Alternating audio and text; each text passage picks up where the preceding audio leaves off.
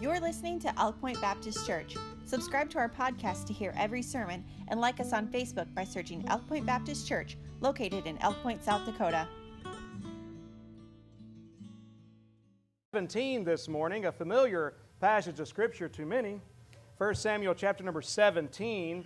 And, uh, you know, as we open up to the Old Testament, I believe for the third week in a row, we understand that the Old Testament is not only a book of history, but it also reveals some of the seed plots and the plans of redemption for the human race. But it's also a book that unfolds some truths from the New Testament. Somebody's once said this about the Old Testament the Old Testament is the New Testament concealed, and the New Testament is the Old Testament revealed. They go together. And there's pictures that God puts in the Old Testament and some of the things that happen. And listen, He recorded the things that He recorded for a purpose and for a reason, including what we read about today, so that they may affect and have an, an, an a, be, able, be able to apply them to our hearts today. So, here in 1 Samuel 17 is one of the greatest showdowns in all of history. This is one of those showdowns, one of those accounts and stories that really transcends the, the church world, isn't it? Uh, you know, if you follow sports at all, you'll hear this analogy of David and Goliath from time to time. Even in the business world, uh, there was a, a book written on business just a few years ago that was based on David and Goliath. But I want to say that the primary interpretation of the story of David and Goliath is not, the primary reason is not intended to offer a lesson in how underdogs can defeat a heavily favored opponent. Or, uh, I should say, nor is it primarily to instruct us on how we can tackle the giants ranging from debt to weight problems to addiction. If you follow Christianity all, you've heard that application made out of these passages. I've done it myself, but that's application. Okay? But before we deal with application, it's important to understand interpretation. By the way, that's one of the reasons there gets to be so much confusion. Uh, how many people do you ever hear say, oh, well, people have all these different interpretations of the Bible? Well, uh, really, what people have is a bunch of different applications. The, there's one interpretation for the Bible and for a different passage in the Bible, and then there's applications, ways we apply it after that. When reading your Bible, try to remember what God is doing in Scripture as a whole. Now, I'll tell you, how many of you know that we as human race are kind of selfish people, right? We, we think about ourselves a lot. There's one of the reasons that self help books sell the way they do. There's a reason why, even if you are not thrilled with your appearance, uh, the way you look, if you look into a picture and there's a dozen people in that picture, I'll tell you who the first person you're looking for is. Right? Why is that? So it's the same way, Trey. Trey, you're good looking, so I get it, man. But for some of us, there's no excuse, right? Um, but, but we do it. It's just who we are. So we do the same thing when we look into the Bible. Once again, that's not all bad, but what it can do is it can distract from a greater message and meaning. It can take away from a greater picture when we read uh, David and Goliath and we're saying, Ooh, where am I at here? Where am I at? The first question, there's a better question. Anybody want to guess what it is? Where's Jesus at? Where's Jesus at in this passage? And you may be saying, well, preacher, I don't know if you've read 1 Samuel lately, but Jesus isn't in there.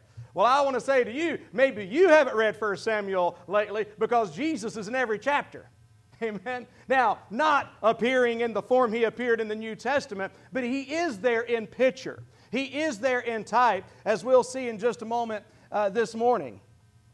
So when we look in the Bible, when you read, always start with the whole Bible, Christ centered interpretation. And so let me present this to you real quickly. After the fall of man, God promised that He would put enmity, enmity between Satan and the woman. And between his seed and her seed, God furthermore promised in Genesis 3:15 that this seed, this descendant of the woman shall bruise the head of Satan, although Satan would bruise the heel of this descendant of the woman, going all the way back to the Garden of Eden. Folks, it is no coincidence that in the very next chapter, Genesis 4, the very first murder was committed in the Bible. That didn't just happen. You know what was going on? God had just told these words to Satan.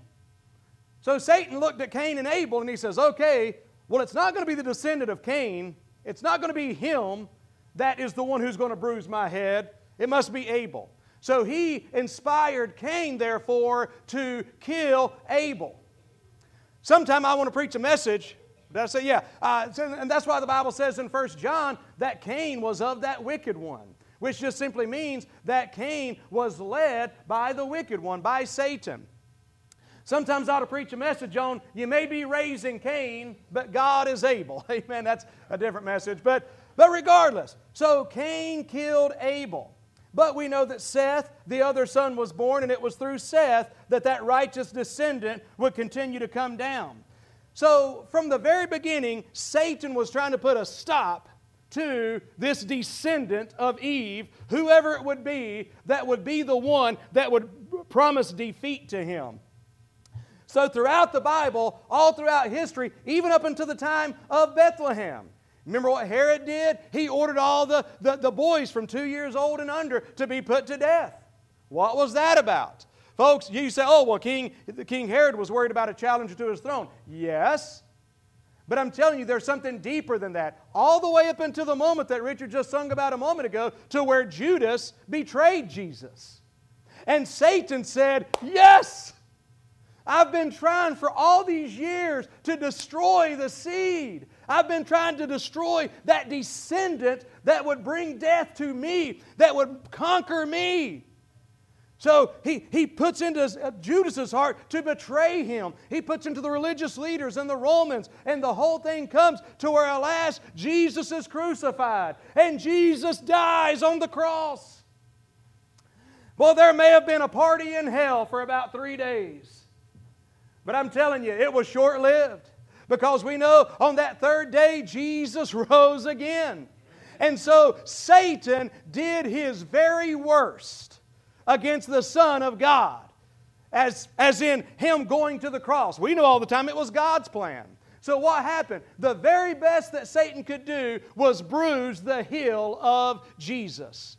That's the picture. So the crucifixion is looked at as a bruised heel compared to what Jesus did to Satan. In other words, he crushed the head of Satan.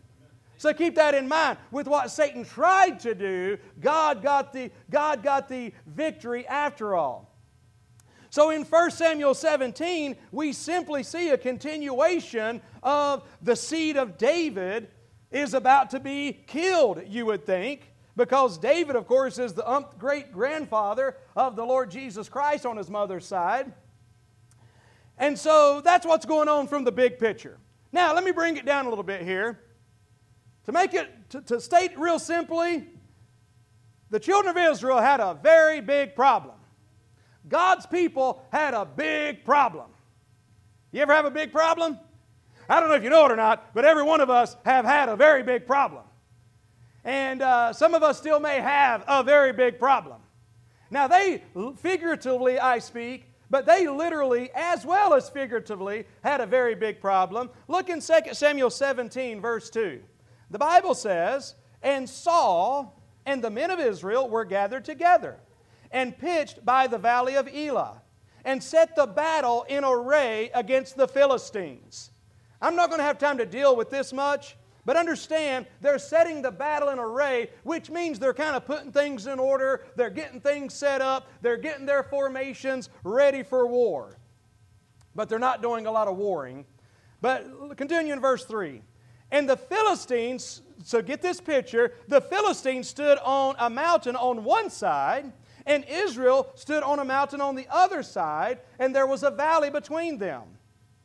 And there went out a champion out of the camp of the Philistines, named Goliath of Gath, whose height was six cubits and a span, roughly nine foot six. And he had an helmet of brass upon his head. And he was, a, a, a, he was armed with a coat of mail, and the weight of the coat was 5,000 shekels of brass. And he had greaves of brass upon his legs, and a target of brass between his shoulders.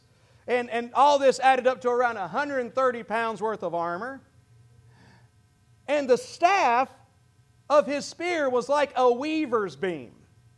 And the spear's head weighed, head weighed 600 shekels of iron, again about 16 pounds.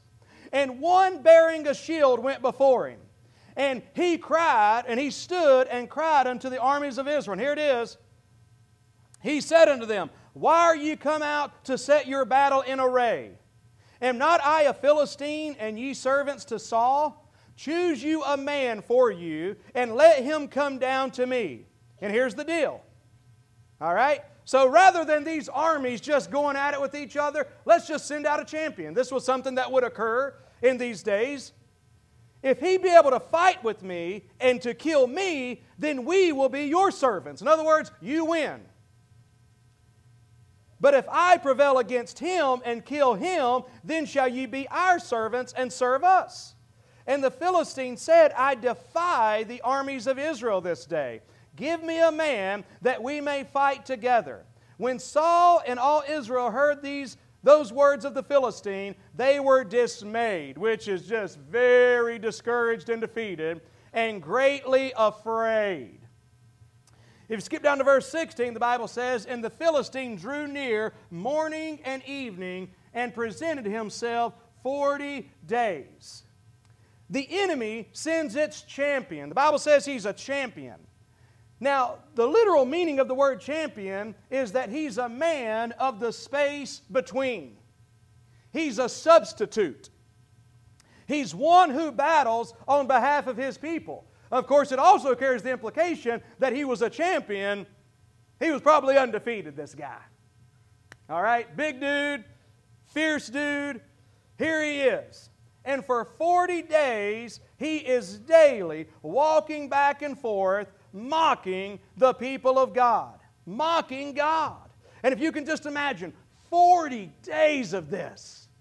Army on this side, army on this side. And by the way, from what we understand, the, the enemy army had encroached upon their land. It wasn't just a neutral battle, they were gaining ground on the people of God. And so the Philistines on this side 40 days he would come down there. And can't you just imagine him with his thundering voice and his immense size, rattling his armor, maybe beating his chest? 40 days.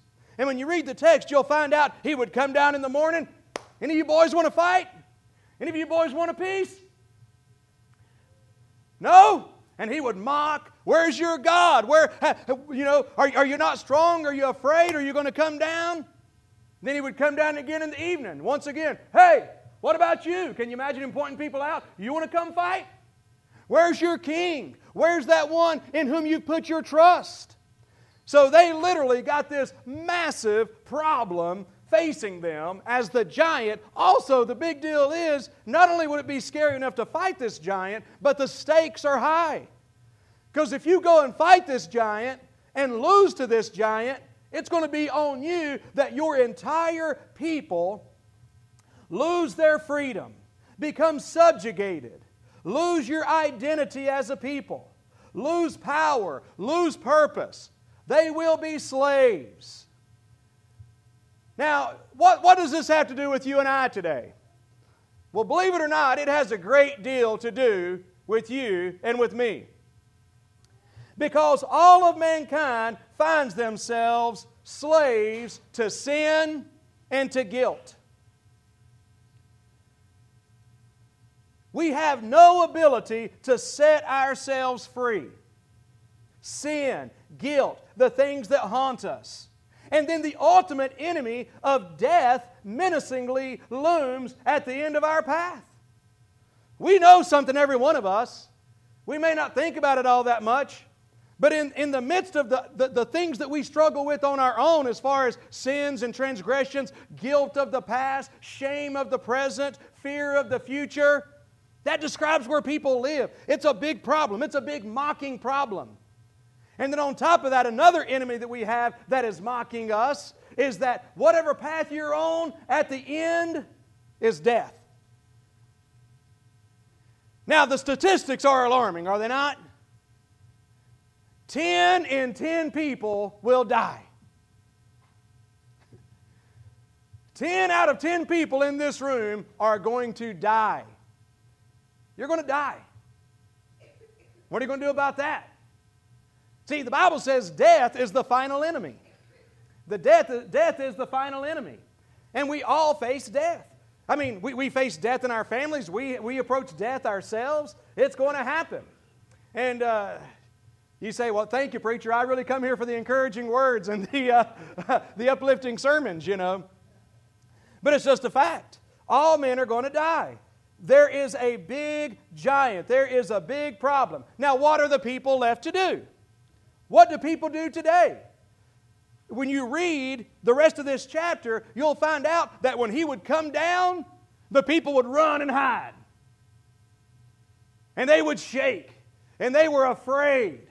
And you know what? That's really all people can do in the face of sin and death. Now, some, speak, some people speak with bravado. It's kind of a funny thing. One of David's brothers, as we'll see in just a moment, one of David's brothers, when he came down, he said, Oh, you've just come down to see the battle. Ron, you know what David could have said? What battle? right? Well, well, don't you see? We've got the battle in array. And we've got the cavalry set up over there, and we've got the infantry right here. We've got the trumpeters back here ready to blow. Yeah, I see you got your stuff together but I don't see much battling going on. All right? So some people can talk a good talk, but when it really comes down to it, you're still a slave to sin. You may, you may have some remedies to deal with your guilt, your shame, and your fear, but ultimately, it's weak. The world has many things in array. Many churches will get things in array, but are they fighting the battle? You've come to see the battle. Now, some, some will try to ignore the impending defeat maybe drown it out by distractions. But in the moments of stillness, we are reminded of the inescapable reality that awaits one and all. Now, some people put their trust in something that's pretty weak. And you begin to discover that it's a misplaced trust. In 1 Samuel chapter 8 verse 20, the Israelites said, "We want a king like the other nations." Why? That we may also be like all the nations, and that our king may judge us, and listen to this, and go out before us and fight our battles. If you study the history of Israel, God had been the one offering to fight their battles before. But now they say, we want a king that's going to fight our battles. All right? So think about this. Many people place their trust in something that's bigger than them but when the time of testing comes, it's not big enough to stand against Goliath. What Israel desired most in their rejection of the Lord had now failed them in the worst way. Now, if you go back, there's all kind, there's so much pictures and depth to 1 Samuel 17. But one of the reasons they chose and loved Saul was he was the Bible says he was head and shoulders above everybody. He was about a foot taller than your average guy. Good looking man, big man, built man, and they thought, we want the big guy. Because we need a big guy that's going to go fight our battles for us. All right? What happens when a bigger guy shows up? So they placed their trust in something that was bigger than them, but it was not big, as big as the problem they were facing. Let me tell you something. Secular reasoning and philosophy will fail you. Oh, it's bigger than you, and you can pontificate and sound all wise and smart that you watched something on the History Channel or watched a, a you know a 45 minute YouTube video, and now you know and understand the philosophies of life. But when it really comes down to it, it's going to fail you. I mean, listen, human reasoning and philosophy, secular reason and philosophy will fail you when it's put to the test. Some people put their trust in that big, tall Saul, that king of religion. He's going to do it for us. Religion will fight our battles for us. My church will fight our battles. In other words, I'll put my trust in my church. I'll put my trust in the religious uh, duties that I perform. But I promise you one thing that's going to happen when, against the Goliath of death, against the Goliath of sin, Saul is hiding in his tent, not ready to face Goliath. And so that's where mankind is. Now, inner stage left, right? Is God, God wants to present His truth in story. I mean, God wants to give us deep theological truth and just give it to us in a story form. And wouldn't you love to see the movie? Wouldn't you just love to be able to? I, one thing I hope when I get to heaven is, is I want to ask God, God, can I go watch, rewatch that? I want to see this again. I want to see it. It would have been something to see. Inner stage left, a humble servant, David. Now, David has an interesting name. David actually means beloved. So, inner stage left, the beloved son. The beloved son who is sent from his father. He sent, the beloved son is sent from his father to a people who are facing certain defeat. And specifically, his brethren, his own. All right? So enter the enter David here. Hey, David, by the way, where are you from exactly? Oh, I'm from Bethlehem. Let, we're going to take a man from Bethlehem, that's the beloved son of the Father. We're going to take a man who is unassuming, but this unassuming young man, more than likely a young teenager at the time, David, he shows up and he may have been unassuming, but Tyson, you want to know something? He'd already been anointed. He was already anointed. He didn't look like much, but he was anointed, all right? He was already anointed to be the king. Now, if you hadn't caught up with it yet, Jesus also is the beloved Son of the Father. Jesus also, born in Bethlehem, but he came on a mission from his Father. He came as the anointed one. When you read and, and see the word Jesus Christ, Christ is not Jesus' last name or middle name. Christ is a title.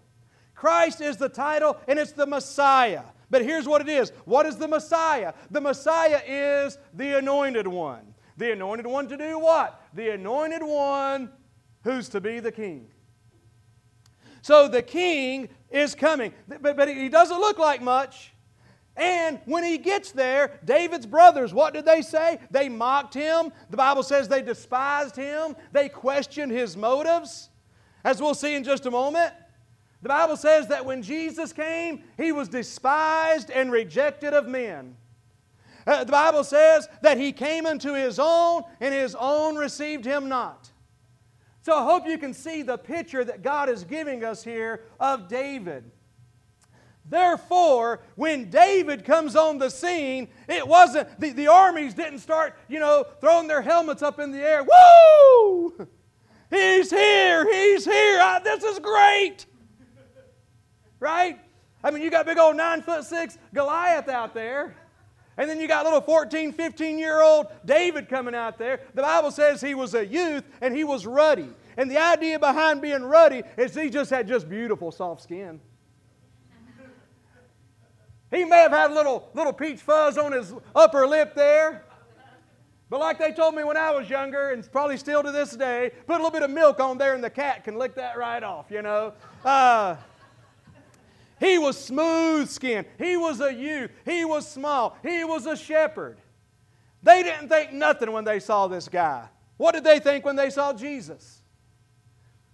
They didn't think, well, this is him. This is the one. No. One of the reasons they rejected him is because he wasn't what they thought he would look like. He was head and shoulders above everybody, as it were. So they weren't celebrating. They mocked his appearance. Um, the bad thing is, Goliath mocked his appearance, but also did his people. And can I say something today? Today, Jesus still draws the same reactions. There could be somebody even sitting here today that we're telling you that when Jesus comes on the scene, hey, the champion's here. the one who's going to deliver you. Hey, let me tell you about the one who you need. And you're looking like, Him? Jesus? I don't think so. And so, so still to this day, people despise him. People reject him. They say it can't just be that, it's got to be more. So many people, see, religion appeals to people. Did you know that? In other a works religion, a do religion, because they want to be able to say, well, well, well, I did something too. You know, I, am not over here hiding behind the rocks and hiding from Goliath. I, I, I did something too. But in all reality, Jesus today still draws the same reactions. Now, notice verse 32 with me quickly.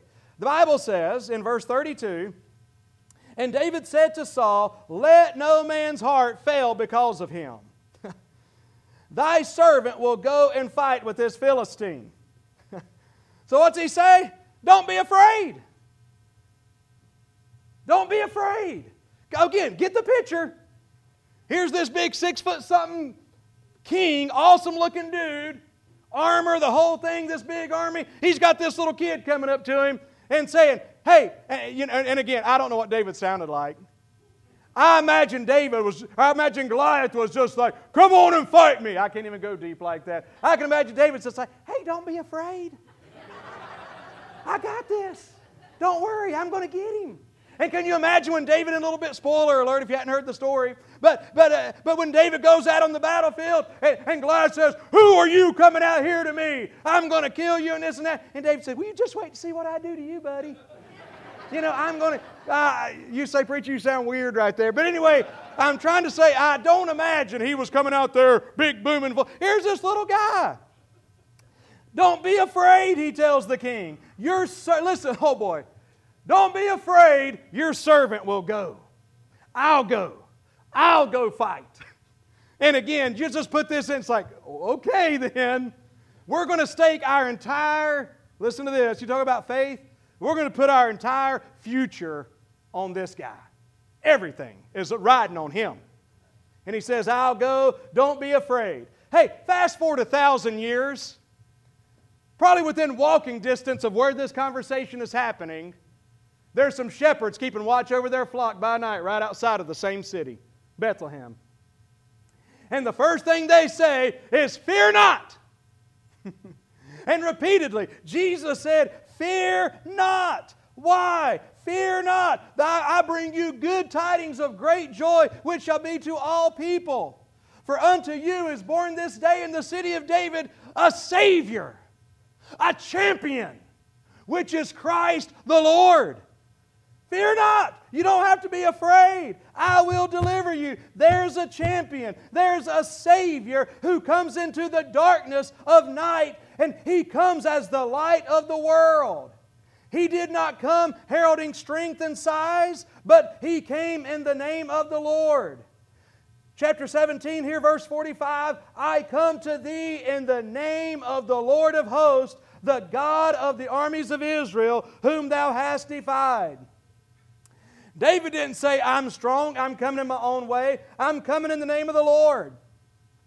1 Samuel 17 46, this day will the Lord, de- will the Lord deliver thee into mine hand, that all the earth may know that there is a God in Israel.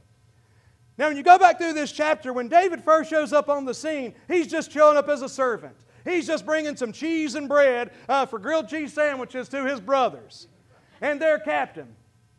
And when he, when he comes out there, all of a sudden he hears the giant out there who, who wants some of this?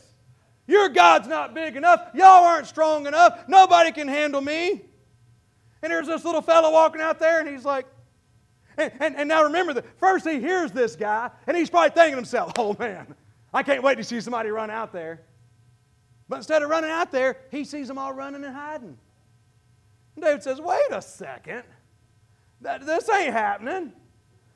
And, and David didn't say, I can take that dude. David said, There's a God in Israel. This guy's mocking God. This God's defying the Lord. And so in this, he took it personally. Can I say something else here? He came, Jesus became, or just like David walked into a helpless situation, Jesus walked into a pretty helpless situation. Man in darkness and degradation. You know, God really does do good in the hearts of people. I, I believe that. But man, look around at the world and see what people are capable of. And, and, and see how well things go the more they try to uh, excommunicate God out of the equation. See how man does. You know, I, I, mean, it's just like the thing of, uh, you know, the, the, the, big fight to get the Ten Commandments off uh, out of schools and so forth. Um, you know, because of the Establishment Clause, you know, separation of church and state which was just simply a statement that was made saying the, that the state needs to stay out of the church's business because the same people who founded this country, the founders, literally had church weekly in the capital. They did not mean for that to be separated. They didn't, they didn't mean for God. Uh, the Establishment Clause just simply means that the government's not to force a certain religion on somebody. That's all it is. It's kind of ironic. It's kind of sad. Not even kind of ironic, not even kind of sad. It's ironic and it's devastatingly sad to think about the Supreme Court. No, no, you know what? We want to get, we, we need to get the Supreme Court. It's, we ought not have those Ten Commandments on the walls of those poor kids. Wouldn't it be awful if they thought that they shouldn't kill? Terrible. Oh, the oppression, that religion. Wouldn't it be awful if they thought maybe it's wrong to steal? Wouldn't that be terrible? Or to lie? We don't need all that. But here's another irony you can find the Ten Commandments hundreds, if not thousands, of times within the Supreme Court building. Even the actual, there's even like, there's even like lattice work, uh, uh, maybe not exactly what to call it, but it's all made out of the, uh, the, the symbol of the Ten Commandments. Hundreds of times, all over the Supreme Court. Wonder why that is? Because they knew when they that, uh, when they established it that what they're trying to accomplish isn't what they're trying to accomplish. I stood on the, uh, I stood on the floor of the, uh, uh what do you call it, uh, of, of the House, you know, to where the, where the State of the Union is given every year and where they meet and vote on these different things. I, I was able to stand on that, that very floor. And it's really a fascinating thing because around, you stand down there and it's interesting, but you look up around the, uh, the edges of the walls uh, I'm having trouble with words today. But, but all up here, and you look and you see a bunch of profile pictures, profile faces. And it's, it's the different great lawmakers of history. All their profiles. The, point, going this way on that wall, going this way on that wall. They come up over here and they're going all that way till they finally get to right here. And you know who's looking directly on the proceedings going on? The face of Moses the ultimate lawgiver, is the one they're all looking to, and he's the one that's looking down on these politicians. Interesting, right? Anyway, that, that, that was not uh, in my notes, but what I'm just simply trying to say is that what, how, what, what shape is mankind in? Bad shape. Jesus comes on the scene, and here's the thing He hears this, it wasn't, you could, you could argue it wasn't his fight, but he took it personally, David did. And Jesus did the same thing. Jesus came to us. Listen, he wasn't the one lost in sin. He wasn't the one facing slavery. He wasn't the one facing a loss of identity. He wasn't uh, the one facing a Christless eternity. But you know what? He took it personally and he came on our behalf. And therefore, David said, The battle is the Lord, is the Lord's. So, in other words, Jesus said, I'll go. Don't fear, I'll go. David said that. Jesus said the same thing. Now, just think as David walked onto the battlefield, he responded to Goliath's words that meant to reassure Israel that they had a better champion than the Philistines. Look at verse 46. This day will the Lord deliver thee into mine hand, and I will smite thee. Again, don't forget the picture. Little ruddy guy, kid, right? And here's what he's saying to this big old giant I will take thy head from off thee. He was, he might, uh, can you imagine his voice crack? And I will give thee to the carcasses. I don't know. Of the host of the Philistines this day unto the fowls of the air and to the wild beasts of the earth, that all the earth may know that there is a God in Israel. oh, my friend, who's the champion? The Lord. First Samuel, he said, The battle is the Lord's. I'm not the champion, David says. Jesus is the champion. God is the champion. Verse 47, he says this The battle is the Lord's. He becomes the representative for the whole nation. He becomes the substitute. 1 John 4 14 says, The Father sent the Son to be the Savior of the world. He becomes, listen, Jesus is our champion. Jesus is our champion. He's the one who went between two places. He's the one who went ahead of where we are. He's the one who went someplace we couldn't go. And he didn't just go in between, folks, he was hung in between. He was lifted up, as the Bible says, on the cross. He went to do what we cannot do. Now, I love this. What's David do? If you go read it, the Bible says that David, you know the story? It's, a, it's not a slingshot, it's a sling. I probably should have had some of these illustrations for you. but it, it, was a sling, and, and he'd put the rock in there, and he'd already killed animals with this stuff. He probably practiced on Coke bottles regularly. He had his stuff together, but he goes out there with this sling, and he slings and he slings and he slings, and it goes, and that stone hits Goliath in the one vulnerable spot right here. That there was no armor. Armor everywhere, not here. Bam, hits him in the head, down he goes. But I love what David does after that. The Bible then says that David, though, then goes and grabs Goliath's sword and cuts off his head. Just hacks that sucker off.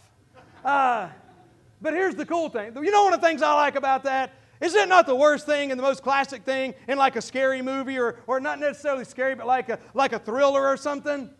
And you got this big enemy and, and they're trying to get you, and then finally you overcome them and you hit them in the head with a lamp or something, and then down they go, and their gun flies over here. And the first thing you do is go over here and start comforting someone else. Oh my gosh, are you okay? And what happens? The whole time you start looking and it goes to that guy.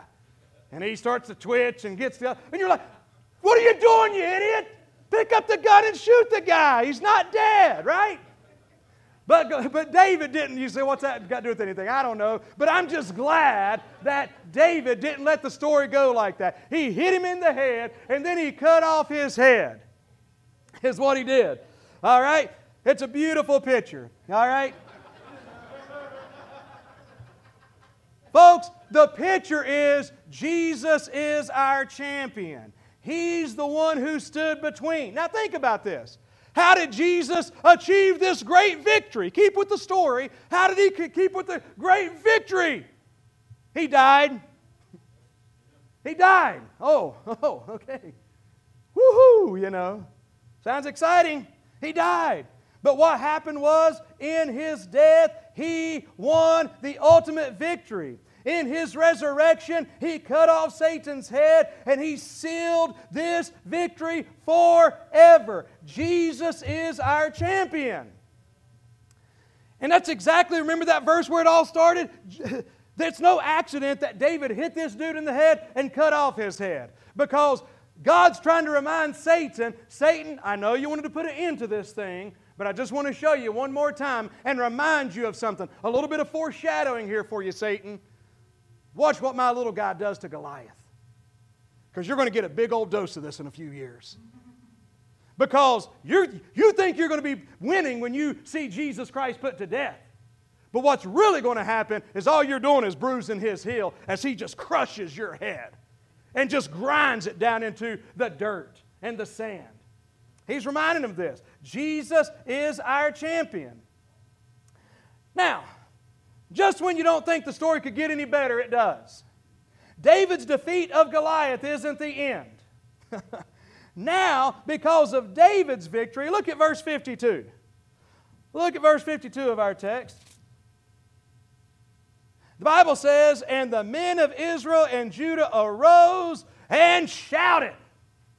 Now remember, these are the, hey, you want to know where you're at in the story? Remember, we're all the ones that are hiding. We're all the ones that can't handle this is bigger than us. That's who we are. But now, wait a second. The same people are shouting. They seem like they're pretty big hotshots now. And they pursued the Philistines because what happened is when the Philistines saw that happen to David, the Philistines turned tail and ran. And what happened was the Israelites shouted and they gave chase after them.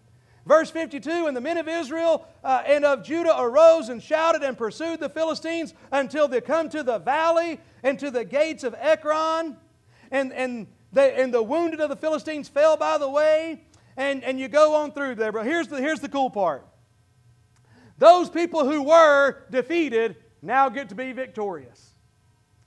Right? I, I can remember, and I, have told this before to some people, but uh, I would never want to give the impression that I was some kind of tough guy before I got saved. Uh, kind of life I lived, you may have to fight and all that, and that's all well and good. But I wasn't like I was some tough guy or anything. But I can remember uh, that I was, uh, you know, probably around 15. I think I was 14, 15 years old, close to David's age probably. And uh, my buddy, his, his dad was, uh, his dad was a little special. Uh, great guy, but he was just he was just a little special, and uh, he would he would walk everywhere he went, and he'd he'd walk back. And, but we come to find out, he got home one day, and you could tell he was shaking. And we're like, Jerry, what's going on? And come to find out, these other these these kids were throwing rocks at Jerry. Jerks. Now these guys, you know, we were like, you know, freshmen at best. Uh, but these guys were like seniors, and so you know there's there's a little, little bit of a gap there uh, physically wise, right? Another thing about these dudes that were throwing rocks at him, uh, they were both they were bigger dudes. They were both you know six foot or more, and they were athletes. It was just two or three of them. But when we found out about this, me and Mike, my friend, his son, we weren't having any of that. We knew who these kids were, we knew where they lived, and off to their house we went. And you got to just get the picture. Just little skinny punks, you know. I mean, uh, five foot something, 130, 140 pounds. And here we come, man. I mean, hat backwards, shirt off, you know. I mean, it's go time, man. Fighting clothes on. You ever get your fighting clothes on? You get your clothes you don't mind getting tore up or something, right? Get dirty. Here we come. Hey! And we started calling out there. They were still outside. Hey! We started calling out their name and started basically doing like, hey, we know what y'all did. We're, you know, we're coming to get you whatever it was we said. And, uh, and I, don't, I, I, don't know what would happen in the fight. We were angry, so maybe we'd have did okay, but honestly, I don't know how well we would have really fared, Howie. Um, but it was a cool thing because those boys knew something. Because when they saw us coming, Tyson, at first they seemed like they was like, really? But then all of a sudden something changed. And them boys turned tail and they ran inside their house. Me and Mike's like, yeah, man, what? but what we didn't know is coming up behind us. He kind of reminds me of Kurt. Uh, maybe a little bit taller than Kurt, but just built like Kurt, Roger. This was Mike's son, or stepbrother, Jerry's son-in-law. Big old dude. And I mean, wild, and, and that dude, now he was a tough guy. Big old dude. And what we didn't know is coming up behind us was Roger. With fire in his eyes, I mean, in a dead out sprint, and them boys decided to change their mind, right? Okay, here's the point that I'm just simply trying to make. It wasn't us they were running from, right? It was Roger. So the victory, folks, wasn't in us, it was in him the, the, the Israelites, their victory wasn't in themselves, it was in their champion. And for us as God's people, folks, our, uh, our uh, victory is not in ourselves. Well, here's how, now listen, here's how you defeat the giants of your life. There's a place for that, but I got a better place for it, and I got a better application than that. Here's what the Bible says in Romans 16, verse 20. And the God of peace, listen to this, shall bruise Satan under your feet. Sounds like we might get to do some head stomping too. But who's doing the beating? God, the God of peace, shall bruise Satan under your feet shortly. See, it is God that's doing the crushing, but He wants to use our feet to do it. In other words, now we get to be hot shots. Now we get to be the ones running out there. Hey, yeah, you want some, man? You want to fight? And we're the same people that for the last 40 days have been hiding, not wanting any action at all. But not anymore because now I've got a champion. Now Jesus has won the battle for me. And now today we get to be hot shots. Not based on anything that we've done, but based on what Jesus did. In other words, the victory of the Christian life is not based in what we do. It's based in what Jesus did. The cross, if you're here and you don't know Christ as Savior, Jesus, He's your champion. He went in between. He went to the cross for you to die for your sins. He rose again the third day. He won the victory so that you could be delivered from sin and from death and from hell. He's your champion. He did it. But the same is true if you're saved by the grace of God. Listen, He has defeated the giants. This is the secret. The secret to facing our giants is that Jesus is our champion. The Bible says He spoiled uh, principalities and powers, He made a show of them openly, triumphing over them. The Bible says that through death he might destroy him that had the power of death, that is the devil. The apostles, when returning in Luke 10 17, the Bible says, And the 70 returned again with, with joy, saying, Lord, even the devils are subject unto us through thy name. And he said unto them, I beheld Satan as lightning fall from heaven. Behold, I give you power to step on his head I give you power to tread on serpents and scorpions and over all the power of the enemy, and nothing shall by any means hurt you. Jesus is the head, we are his body. Therefore, if the victory is won in Christ, we are victorious. Even the weakest of that day got to become a conqueror. You know what's amusing to me today? It's, it really is kind of funny. It's just as funny as me being, you know, a little 130 pound, five foot, whatever, going after those big athletic kids. It's even funnier because now here I am. And guess what? I get to be a champion. And I get to run out after the enemy. And I get to conquer Tyson. And I get to overcome. And I get to not be beat down by sin. I get to live a life to where I'm not burdened with guilt and sin and shame. I get to, I get to live a life to where I'm not scared of death. I'm not. Death doesn't scare me. I get to live that life now. Wow. Well, you must be a big old tough guy then. No, no, no. I was over here hiding, man. I couldn't deal with it. But Jesus came. Hey, man. Jesus came and He did it, and He'll do the same for you. Now, let me give this to you quickly and we'll leave. Think of some of the implications of this. See, one of the potential problems of applying the giant slaying to ourselves, listen to this.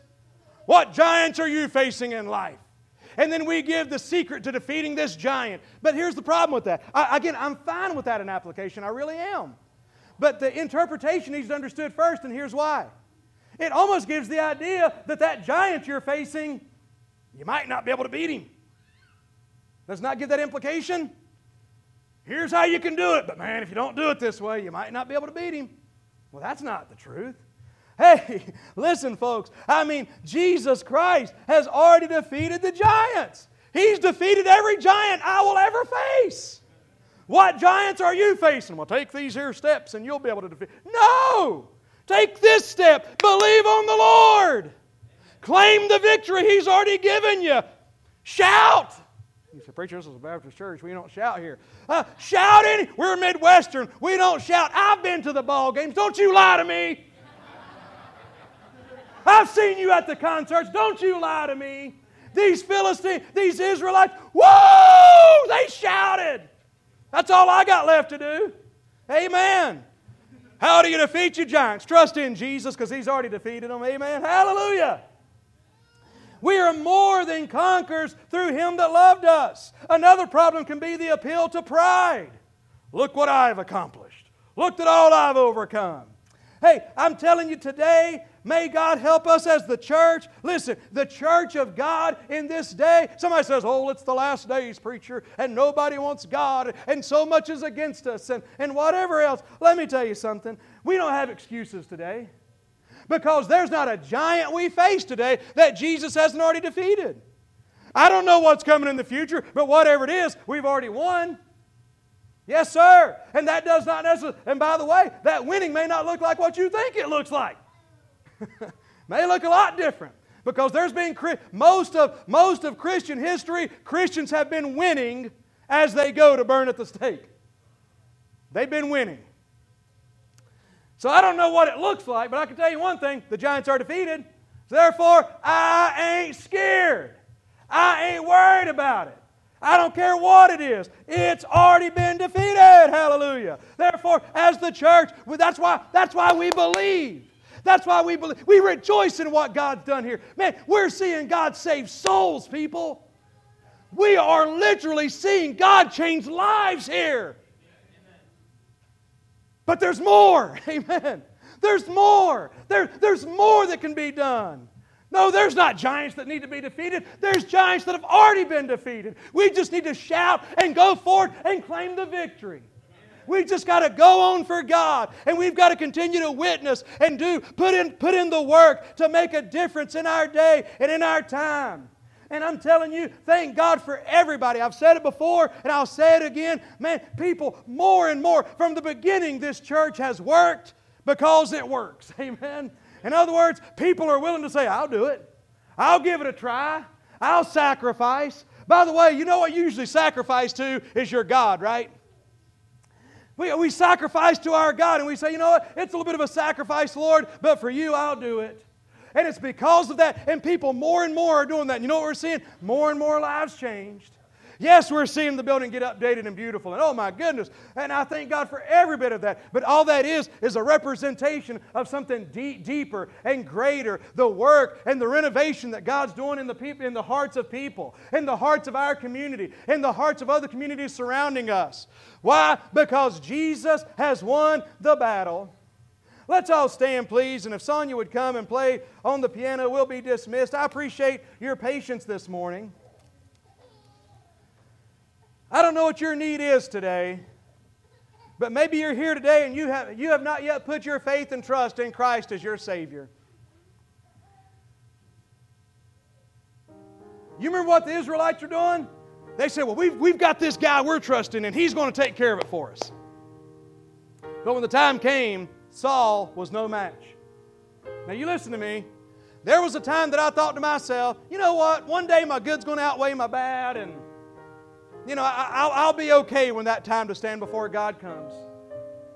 But you want to know something? That didn't hold up. That was no match for the truth that all my righteousness was as filthy rags, and that wasn't going to hold up. What are you looking to today? Well, I'm a pretty good fella. Hey, I've been baptized. Is that what you're trusting in? Because that ain't going to do it. No.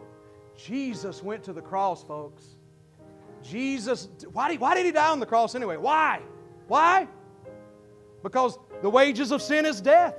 There's a penalty for your sin and mine. But Jesus paid the price of that penalty.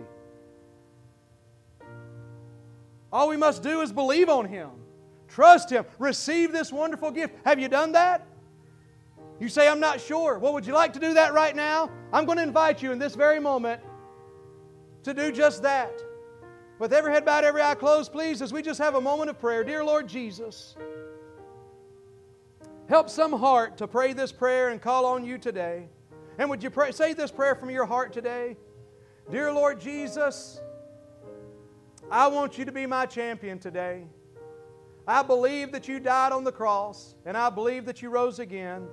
And Lord, right now I understand that you did that to pay the penalty for my sins. Lord, I pray that you will please forgive me of my sins. And I invite you into my life, Lord, to be my Lord and my Savior. Jesus, I trust you. I believe you. And I'm not asking for a feeling, I'm not asking for a sign, Lord, but I'm just going to believe on what you said. I'm going to take you at your word that if I would call on you, you would save me. Child of God, how about you? How many of us are dealing with giants?